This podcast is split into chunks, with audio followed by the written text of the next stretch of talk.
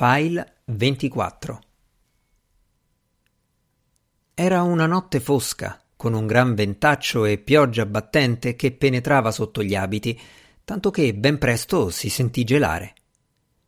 Il sentiero che partiva dalla taverna di Blackstock e saliva tortuoso sul pendio era mal tenuto e in effetti non meritava quasi il nome di sentiero, perché vi crescevano alberelli che il vento forte trasformava in verghe e che sferzavano il domestico mentre avanzava. Dopo aver percorso mezzo miglio ebbe la sensazione di aver lottato contro parecchi uomini robusti l'uno dopo l'altro, ed essendo una persona che litigava spesso in luoghi pubblici, era quella una sensazione a lui ben nota. Maledisse Wyvern, dandogli del negligente e del fannullone che non sapeva nemmeno tenere in ordine le sue siepi. Dopo un'ora o giù di lì arrivò a un campo un tempo forse coltivato, ora un intrico di rose canine e di siepi di more, e si rammaricò di non aver preso un'ascia con sé. Legato il cavallo a un albero, tentò di aprirsi un varco. Le spine erano grosse, aguzze e abbondanti, tanto che parecchie volte si trovò impigliato nei rovi in modi così complicati, un braccio qua, una gamba là, che cominciò a disperare di uscire mai più da quell'intrico. Gli pareva strano che qualcuno vivesse dietro siepi spinose così alte e cominciò a pensare che non sarebbe stato tanto sorprendente scoprire che Wyvern dormiva da un centinaio d'anni almeno. Beh, si disse, di quello non mi importerebbe molto, pur di non doverlo baciare. Quando un'alba triste e grigia spuntò sul colle, vide una casetta in rovina che pareva essersi spezzata il collo, anziché il cuore, come voleva il suo nome. Il muro del camino pendeva verso l'esterno e il comignolo barcollava su di esso. Le tegole d'ardesia franate dal tetto avevano lasciato squarci attraverso i quali si vedevano le travi, simili a costole. Sambuchi e biancospini riempivano l'interno e, nel vigore della crescita, avevano rotto tutte le finestre e spinto le porte fuori dalle cornici. Il nuovo servitore rimase per un po' in piedi sotto la pioggia, contemplando quel deprimente spettacolo. Alzando lo sguardo, vide qualcuno che veniva verso di lui giù dal pendio. Una figura da libro delle favole, con un bizzarro cappello sulla testa e un bastone in mano. Da vicino la figura si rivelò per quella di un contadino, un uomo dall'aria normale, il cui aspetto fantastico era dovuto solo al fatto che si era messo un telo piegato sulla testa per ripararsi dalla pioggia.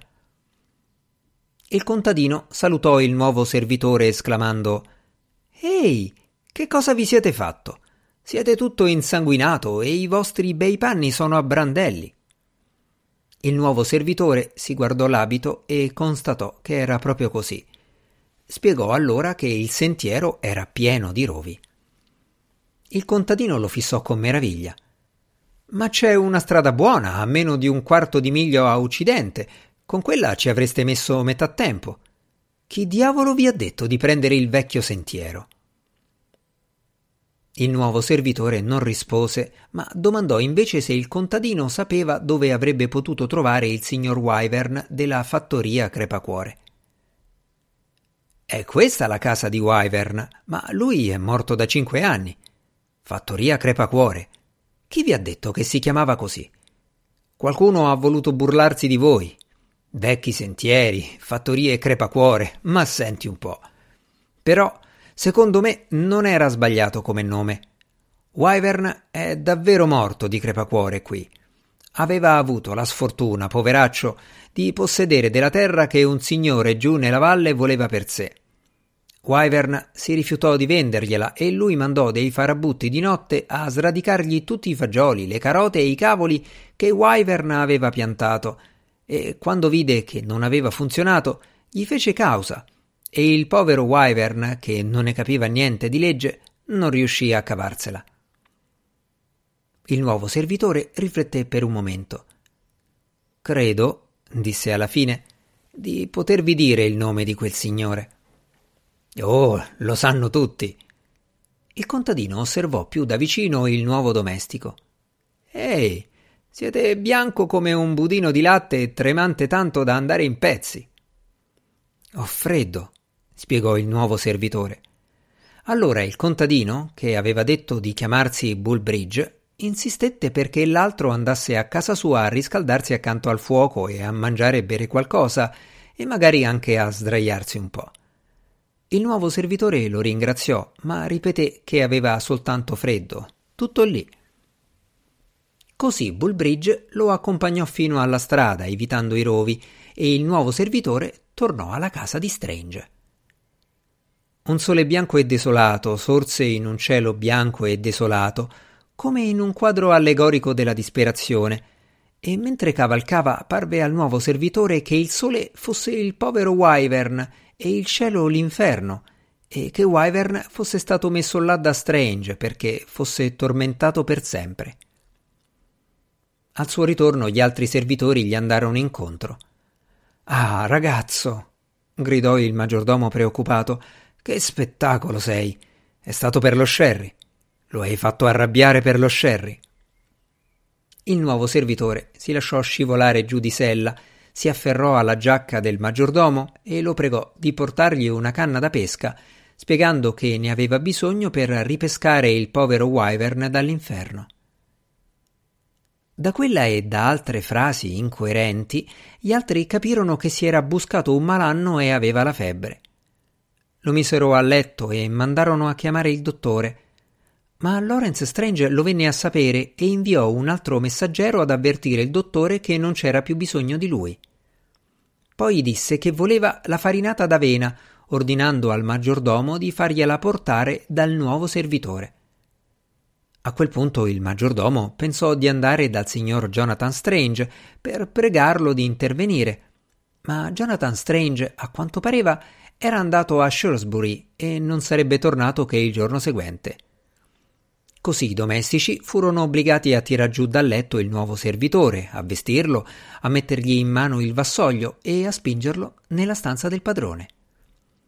Per tutto il giorno Strange continuò a chiedere una cosa o l'altra e sempre, il signor Strange ci teneva davvero molto a essere ubbidito in questo, volle che fosse il nuovo servitore a portargliela.